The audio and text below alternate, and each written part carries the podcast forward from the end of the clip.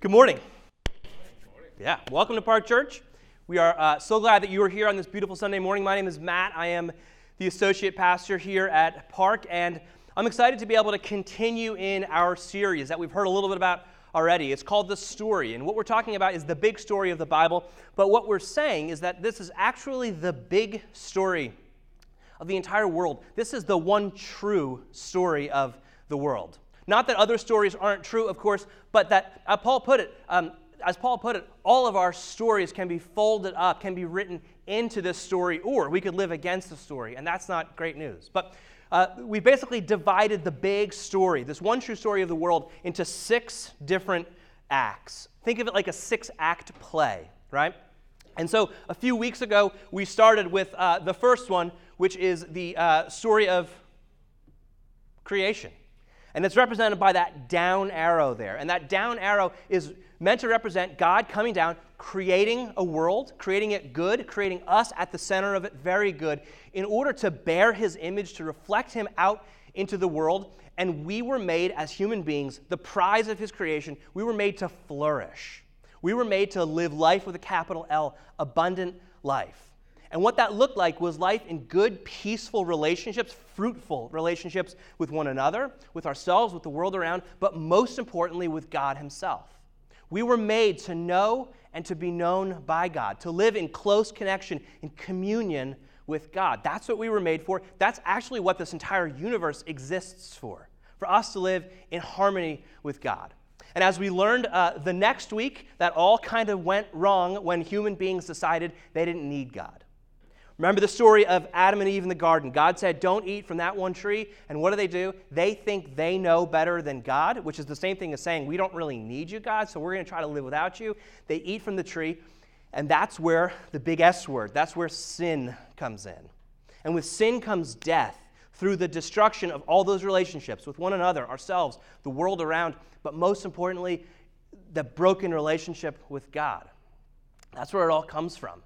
And so at the end of that story, God is left with a choice do I scrap this whole thing or do I rescue? Do I redeem? Do I restore? And if nothing else, you will hear that God is a God who is faithful to his purposes, faithful to what he's done. And so he decides to rescue, and he launches a rescue. Oh, sorry, that was my fault. He launches a rescue project. You go back. Yeah. Oh, no. Here we go this is this is this is why yeah this is why we don't yep okay anyway he launches a rescue project and it is represented by that arrow right there god could have decided to directly uh, save things but he doesn't he decides to work through a person through a people and he takes this people and through this people Israel, God's people, he means to undo the damage that was done in the fall, in the rebellion with Adam and Eve. Not just their story, but it's our story. And God means to undo that. And uh, the problem was, was sin, so he wants to deal with the sin of the world through these people. And the problem is that their relationship with God has been broken. And so God means to, re, to uh, reveal himself to the world, to deal with sin and to, re, to deal with sin and to reveal God to the world. And that's what he means to do through his people. And over the course of their life together, there are highs and lows in this for sure. But at the end of it, they fail. They don't do so well. And so God has another decision to make. Does he scrap it or does he rescue? Does he redeem? And God is a God who is faithful above all else, so he decides to rescue. And so he doesn't scrap Israel, but he comes in person as one of them, as a faithful Israelite. Um, and he does the thing that they were meant to do on their behalf. He deals with sin and he shows God to the world. He reveals God to the world. And he does that by coming in person in the person of his son, Jesus. We talked about him last week. And so last week we talked about how Jesus came and he showed God what, uh, he showed the world who God was, what it meant to live a life that we were uh, meant to live. He launched what's called the kingdom of God, which is what happens when God's purposes actually happen on earth as they are in heaven. And uh, he taught and he did miracles and he healed and he brought life to people. And then in the center of it, he was crucified and he was dead and he was buried in the ground. And on that cross, sin was dealt with. It was as if all of the sin of the world was laid on his shoulders. And when he died, that sin died with him. And it was buried in the ground, never to be heard from again. And three days later, uh, God the Father raised him to new life. And in his new life, he gives us new life. And so the problem, which was sin, has been dealt with. And the other problem that people didn't know God. How could they relate to God? That's been changed because God has revealed himself through his son. And yet, the situation that we all exist in today, that our world exists in, is that those two things don't seem to have changed all that much, right? Sin is still a problem out there. Sin is still a problem in here, at least in here for me. Um, people still don't know God. There's a good chance you're leaning on the light switch.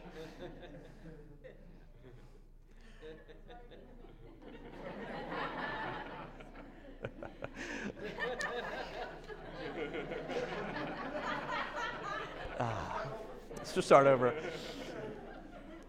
There's a good chance that people don't know God. Sin is still out there. People don't know God. Um, so, what we're talking about this morning is what is our part in the story? What are we to do about it? What is God doing about it? And you'll notice uh, that it is the same arrow for Act 5 of this story that is for Act 3. You see that? It's the same arrow pointing forward with a mission. Um, the mission of God's people in Act 3 was to deal with sin and to reveal God to the world. Our mission today, as God's people today, the church, it's the same but a little different. Sin has been dealt with. So our mission is not to deal with it. Instead, our mission is to tell people that sin has been dealt with, to proclaim that uh, sins have been forgiven on the cross. God has taken care of them himself. And our mission then is to show God to the world because, they, because the world around is finally free to actually see him. That's what, that's what we're called to. That's what we are here for as a church. One of the earliest followers of Jesus and church leaders um, put it like this, talking about what we're made for. He said, That is, in Christ, God was reconciling the world to himself. That is, the world has been broken, sin is a problem, but in Christ, God is fixing all that. He is reconciling the world to himself, not counting their trespasses, their sins against them, but entrusting us with this message with the message of reconciliation that sin has been dealt with, that God is here, that God loves you, that God wants a relationship with you and always has. That's what we are here for. And the way that this is expressed in various ways throughout the New Testament, Corinne actually prayed some of them. We heard some of them. Um, at the end of the Gospel of Matthew, Jesus says to his followers, Go and make disciples of all nations, baptize them, teach them to obey everything I've done, right? Uh, everything I've commanded. Go and make disciples. Go and make new followers, people who can know this, right? Earlier in the Gospel of Matthew, Jesus says, You are the light of the world. There will be darkness all around, but you, as my followers, are going to go and bear light into the world. Peter, another of Jesus' earliest followers, said that we are a royal priesthood. Priests ideally are people who, who bring people to God and God to people. That's, that's our work, to bring God to people and people to God. That's what we're here for. Paul, um, elsewhere in this letter to the Corinthians, said that we are his ambassadors. We have this message of reconciliation. Now, our role is to be his ambassadors, to represent him in the world, to speak on his behalf to those who don't know him yet. That's what we're here for. There's a moment in the uh, beginning of the book of Acts which tells the story of the New Testament, of the early church in the New Testament. Um, there's a story in the beginning of Acts where Jesus just kind of lays it out. He says to all of us, You will be my witnesses. In Jerusalem, that's where they were, in Judea and Samaria, around, and to the ends of the earth. A witness is someone who has seen something, who knows something, who has experienced something, who is an expert in something, so that they can testify to it, right? That's what we're called for to know, to see, to experience, um, to become experts in Jesus so that we could show other people, so that we could testify to other people. That's what our role is as the church. That is what Act 5 is all about. To bridge that gap between Jesus, what he has done, and uh, Act 6, what he will do in the future, right? That's what we are here for. That's always been the role of the church right from the very beginning, right from when Jesus sent this until the very end. It's been obscured over time, but that's what we're here for. That's what Park Church is here for. And that's what you are here for. That's what your purpose is here. Uh, if I were to sum up the mission of the church in one sentence, it is to follow Jesus in such a way that we show him to the world so that the world can come to know him and follow him too we follow Jesus in such a way that shows others who he is so that they can come and follow him too. That's what our mission is. It's not to be, um, the church is not a building, right? That's not it. The church is not a social club. The church is not um, something we do for tradition on the holidays and weekends and weddings and funerals. That's not what the church is about. The church is a movement. The church is a mission. The church is a message, right? All around a Messiah. Lots of M's in that sentence. That's what, that's what the church is. Um, and so I've kind of front loaded all of the information you need to have about what the church is, because I want to make this extremely practical. I want to make this practical for each and every one of you. Because here's the deal with Act 5 it's our part of the story. This is the part that we live in. That arrow going forward, go and make disciples, right? Go be my witnesses. That's the part that we live in. We are responsible for it. But the problem with Act 5 is that we don't have a finished script. We don't have a finished script, right? Um, we know a little bit about it, but we don't know what the next line is. We don't know what the next movement is. We don't know exactly where it's going. And what do you do when you're in a play and you don't have the actual script, when you don't have it? You have to learn to improvise, right? You have to learn to improvise. And improvising doesn't mean doing whatever you want, right? You've probably seen the Office episode where Michael Scott uh, is in the improv class and he keeps pulling a gun out, right? Like, that's not the kind of improvising that we're meant to do, right? That doesn't fit the story. Um, if you've listened to like jazz improvisation, like people who are really good at that, they know the song. They know the key and the time signature and the movements. They know the theme to come back to. They know what other people are doing. They know it. There's great continuity, but there's also great room and freedom for beautiful innovation, for, for awesome things to happen. That's our part in this story, um, to improvise based on what we know. So we don't have the script, but what we do have is a few things in our favor. We have Acts 1 through 4, right? We know what we're made for. We know what this world is for. We know what went wrong, and we live that every day to some degree. We know about the rescue plan. We know what God's project is. We know how that works. We know about Jesus, right? We know that. We know a little bit of Acts 6 of where this is going. So we have that story. So what we know is we know the character of the one who is writing the story. We know what he cares most about. We know what the big movements are. We know what's most important to him. We have the heart of God for us available. The other thing that we have is that um, in Act 4, the uh, main, the writer of the story happened to step out onto stage, onto the stage, and he became the actor in the play. He became the main actor, and we are his understudy. And he acted a little bit for us in Act 5. We have that. We also have a little bit of Act 6, so we know where the story is going. It's kind of like Curb Your Enthusiasm. We have like the like basic idea of where the scene is going, but we have freedom within it to improvise, right? Um, we have all of that, but we have the beginning of Act 5. We have a few scenes where Jesus says, Go and make disciples, be my witnesses, that sort of thing. And so, what I want to do this morning is unpack one part of Act 5 for us that really gives us our instructions as to how we uh, can improvise. So it's a scene that happens on the very first Easter day.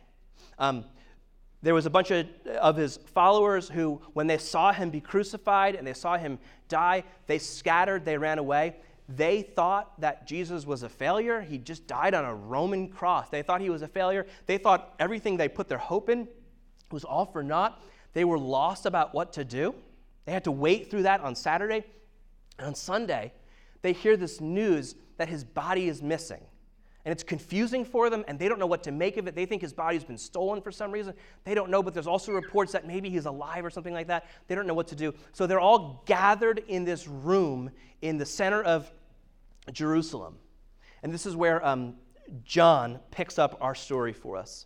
He says, On the evening of that first day of the week, when the disciples were together with the doors locked for fear of the Jewish leaders, Jesus came and stood among them and said, Peace be with you.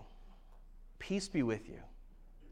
Um, this isn't the purpose of the sermon, but maybe that's the word that you need to hear. We know what it's like to be afraid, to be insecure, right?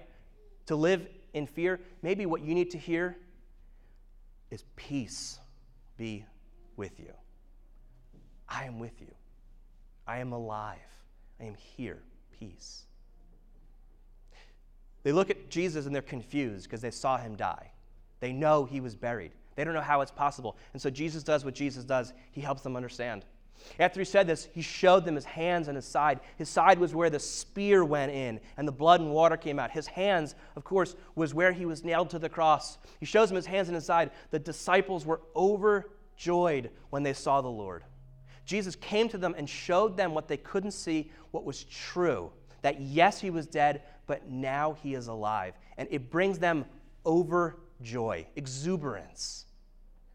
And it ought to for us. This isn't the main part of the sermon, but this is, this is exactly true for us as well.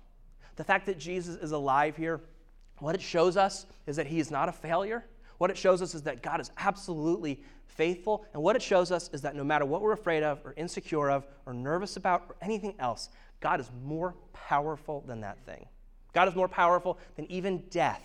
And uh, he brings peace into that situation.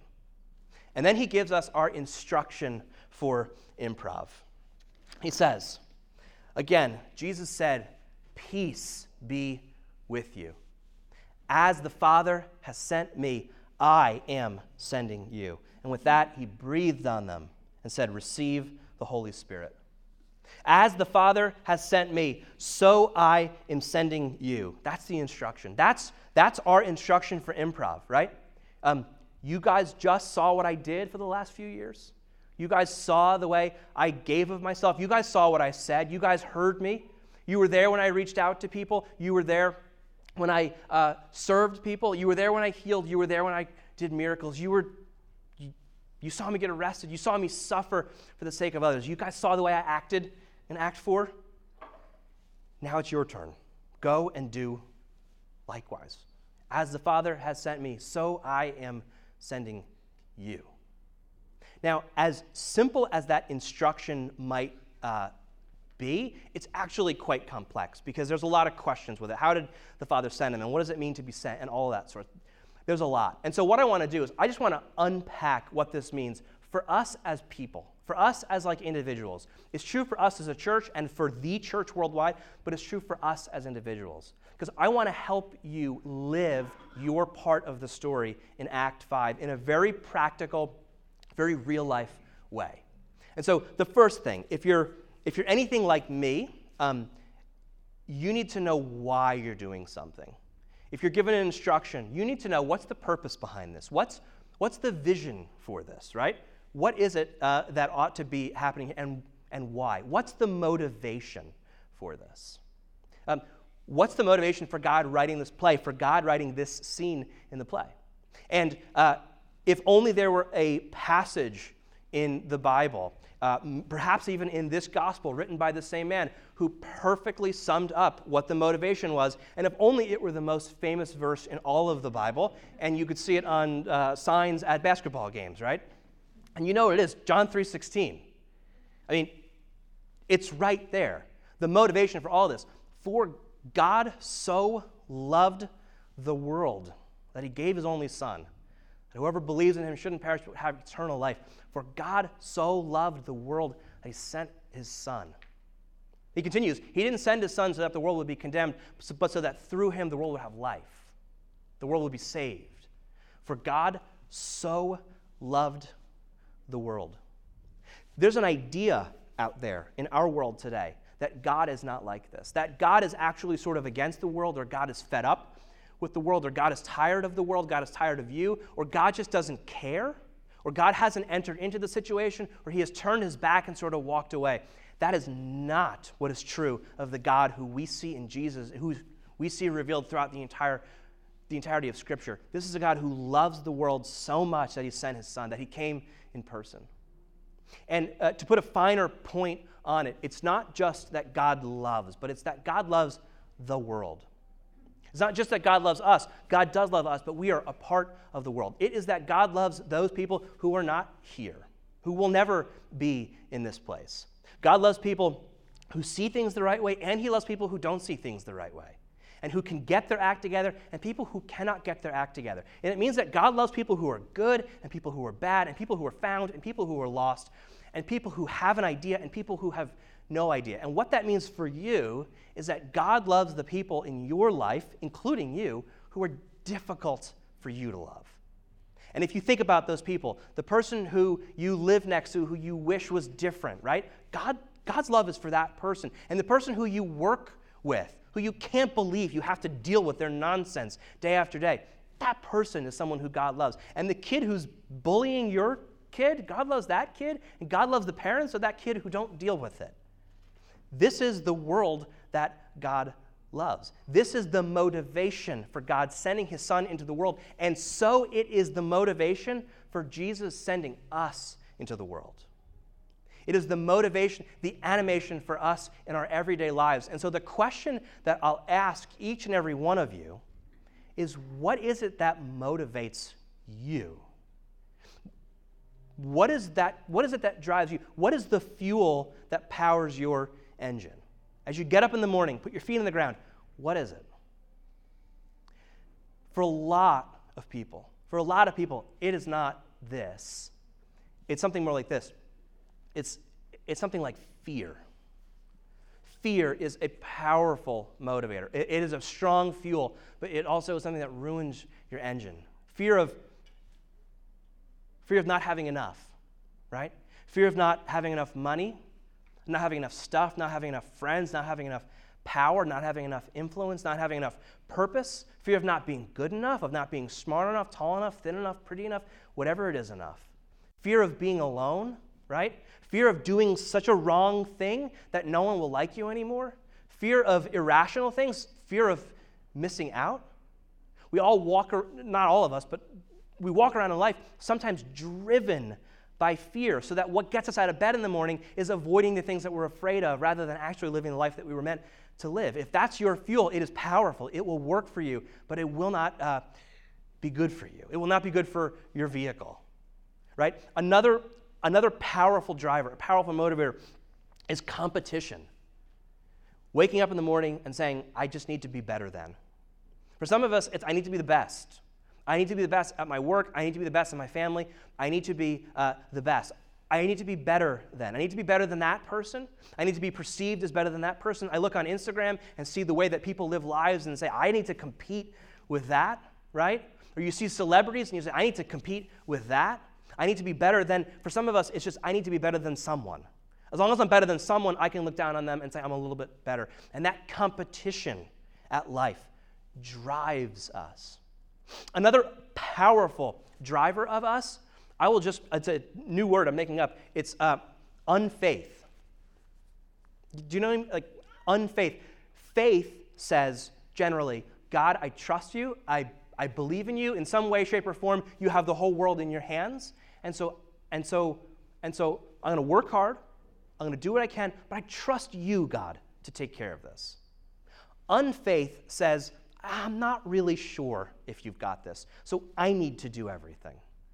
Unfaith says, yeah, I don't trust your methods, so I need to be in control of the situation, of the relationship, of the environment. I need to be in control all the time. Unfaith says, I just need to survive. I need to do it myself, and I'm not going to trust God to get me through. These are the things that unfaith says. We are driven by all sorts of different things. Each of them are powerful, effective, and they work and they will last for your entire life but they won't bring life. And they won't be the life that you were made to live.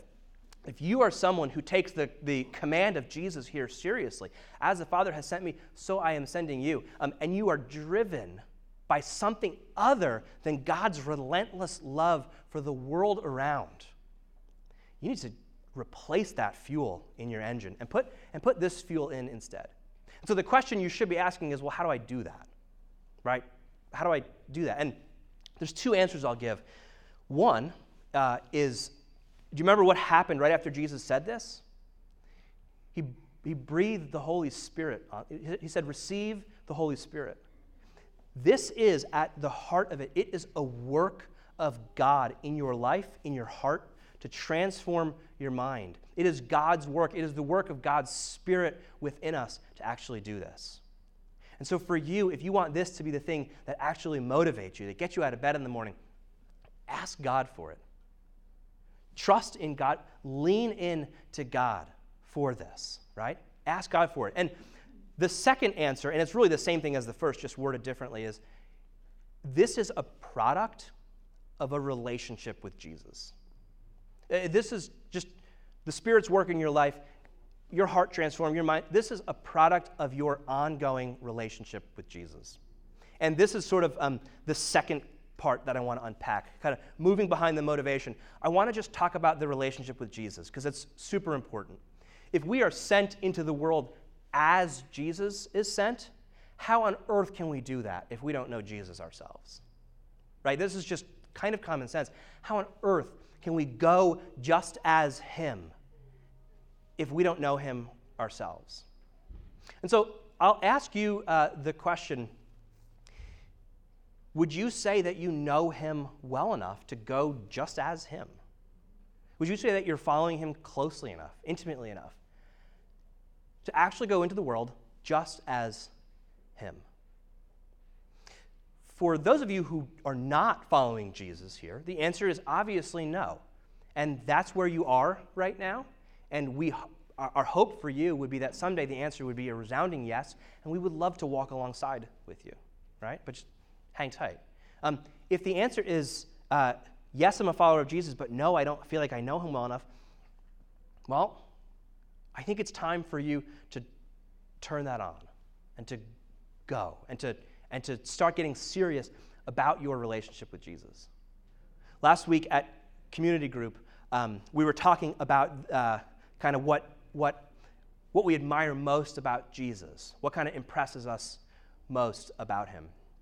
Um, and people were giving all kinds of really great answers. We had a good discussion, but as I'm sitting there, I'm thinking to myself, we ought to be bust, bursting at the, seam, at the seams to be talking about Jesus. Like, we ought to be like you can't stop us from talking. That conversation ought to be so robust that we that like we have to stop it in order to go home and go to sleep, right?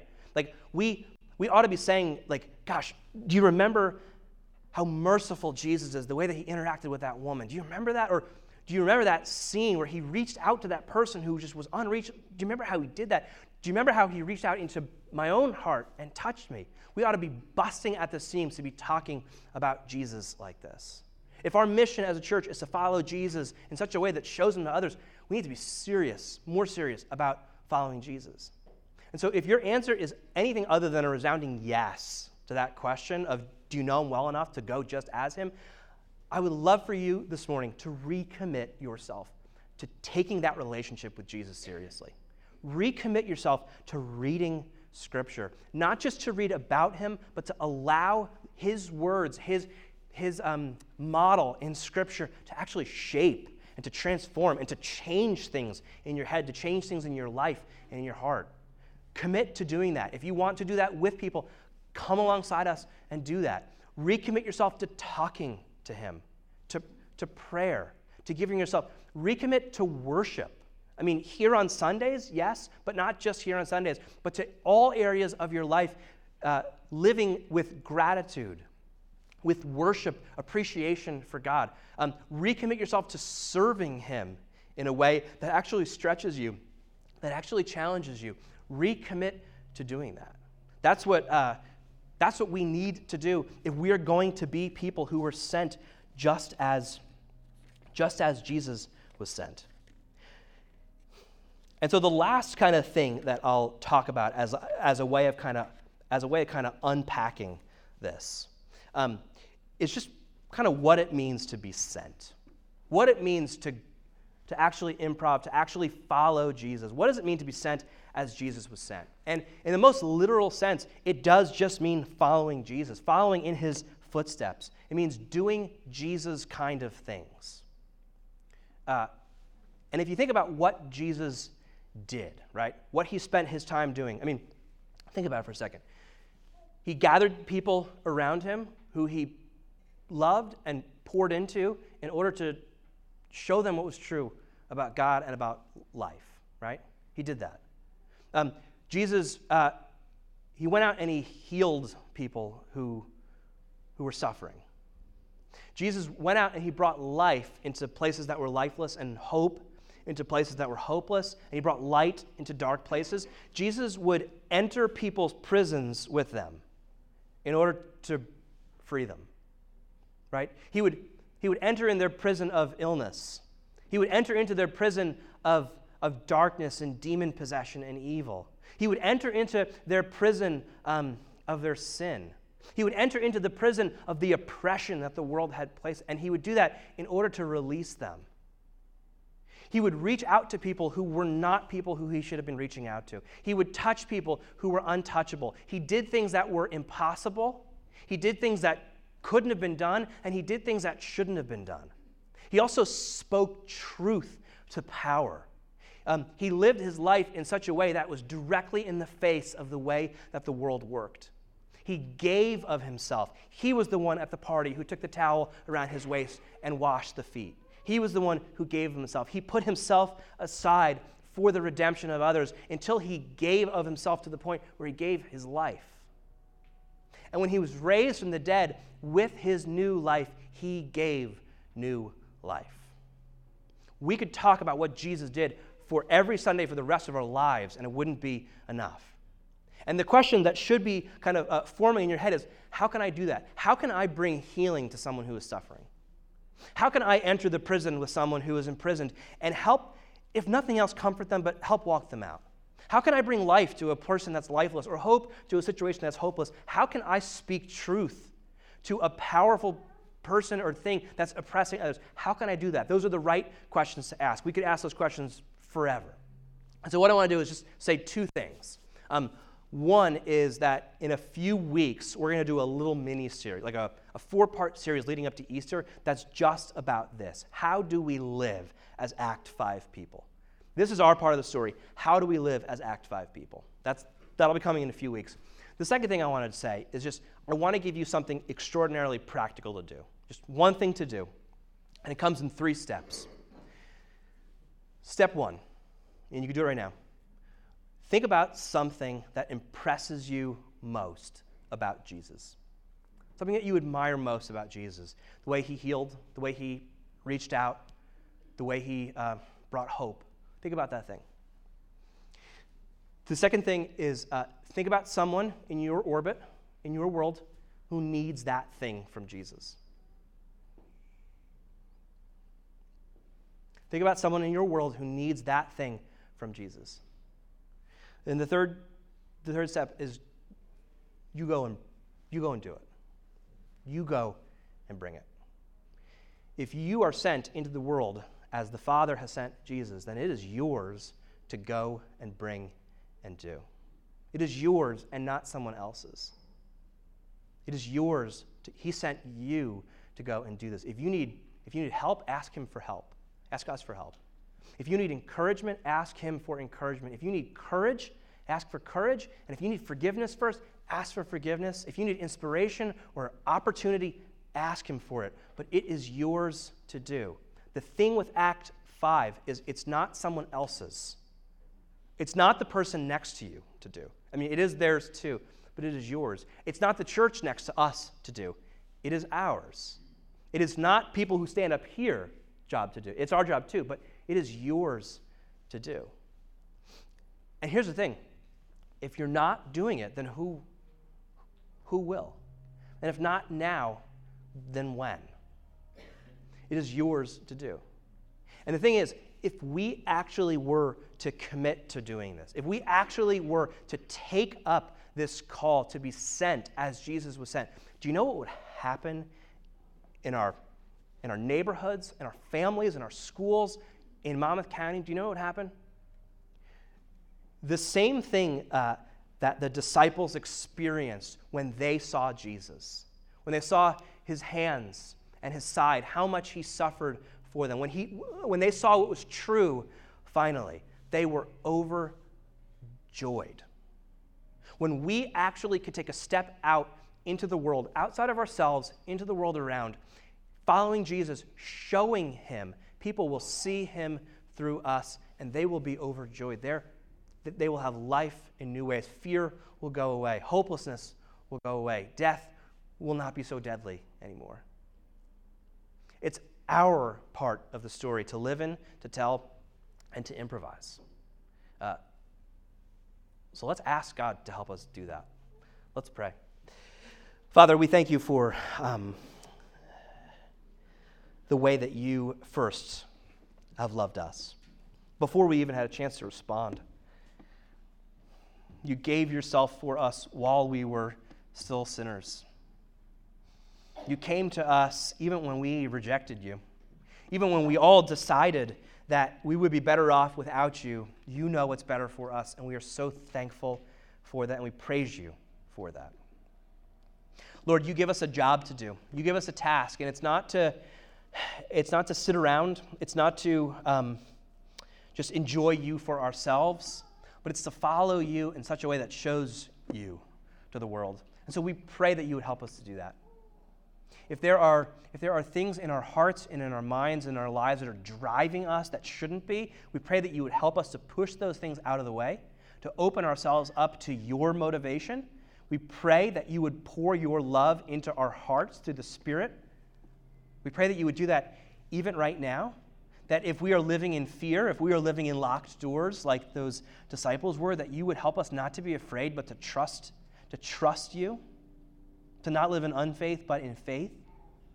Lord, for those of us who feel um, the call to take our relationships with you seriously, we pray that you would uh, work that within our hearts. You would put, our, put us in relationships with, with, with other people where that could be encouraged and fostered.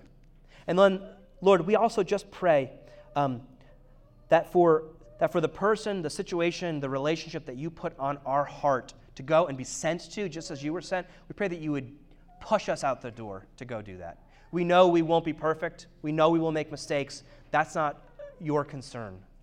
We just pray that we could be obedient to you and actually follow you.